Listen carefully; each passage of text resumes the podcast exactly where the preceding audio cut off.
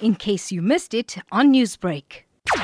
The reason for the water shortage was as a result of the breakdown of water pumps in our reservoir. There are three water pumps that packed up all three of them, which caused us to fail to pump water to those communities. We are currently working around the clock. We we have, in the meantime, been able to secure a pump, one pump which they are currently constructing. Now, these are big pumps. It's not a matter of just going and installing in a matter of 30 minutes. It, it takes up quite some time. But we are going to be testing by midday today that pump that we are installing currently. We are going to be testing it. We are hoping that if all goes well, it's going to give us some relief as some areas will start receiving water in those areas. But not all the areas will receive as a result of this pump. But we are looking at a longer term solution which we think that it will, in the next three weeks, be, be, be sorted out in the next three weeks as a long-term solution where there will be no problem.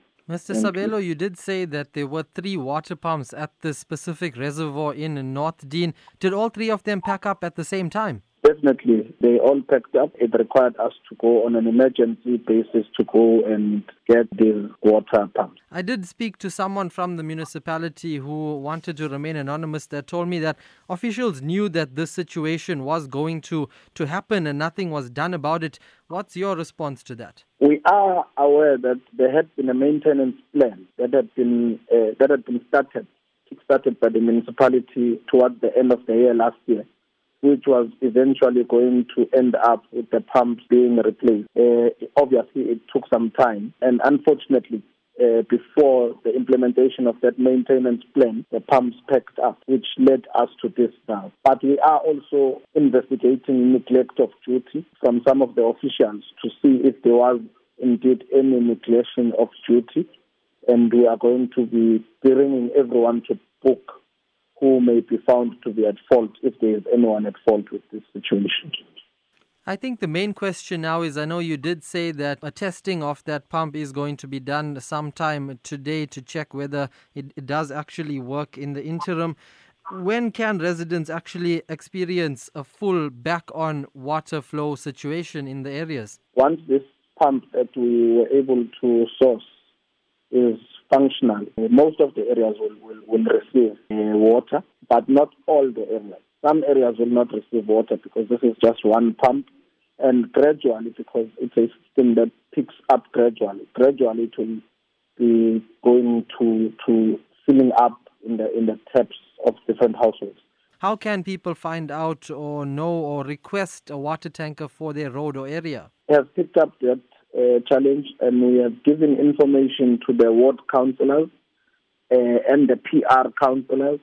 But we have also been able to dispatch a team from our part community participation, which is going to be doing loud hailing in the areas informing residents of the times the water tankers will be roving. Staying with that story, Chatsworth Councillor Tony Govender says hundreds of thousands of litres of water have been distributed to needy residents in the last few days, but it's still not enough. I can tell you now, close to 200,000 liters of water has been distributed yesterday. Today, there's another 10 tank, uh, tankers that were sent out. And I can tell you, this number of wards that is got no water at all deserves at least 100 tankers. It is shocking to say that we can only get Yesterday, 21 tankers, and today, 10 tankers. What sort of calls are you getting from the different types of people? I know that there are a lot of people with COVID 19 that cannot get out of their houses. There are also people who may not have transport to, to go out. Absolutely. You know, my phone hasn't stopped ringing. And in fact, the amount of calls that's coming through, I need to even charge the phone for the second time.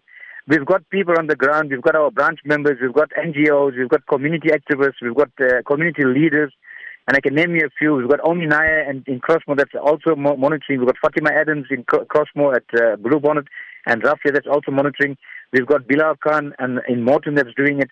So really, you know, we are trying, uh, you know, utmost best to try and please as much people as we can. But however, I must say, there are certain streets that did not get water whatsoever at all. I'm working with a few tankers.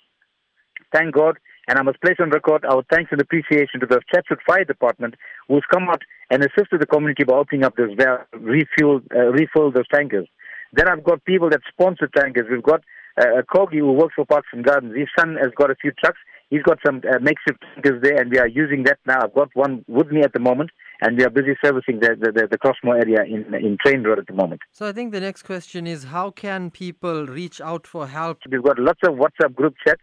We've got a lot of people that are, you know, we, and I must also place on record our thanks to people from Reservoir Hills and all of that, Westville and all of that that's come through here, that's working in Chatsworth. So look, there are a lot of people that people are reaching out to.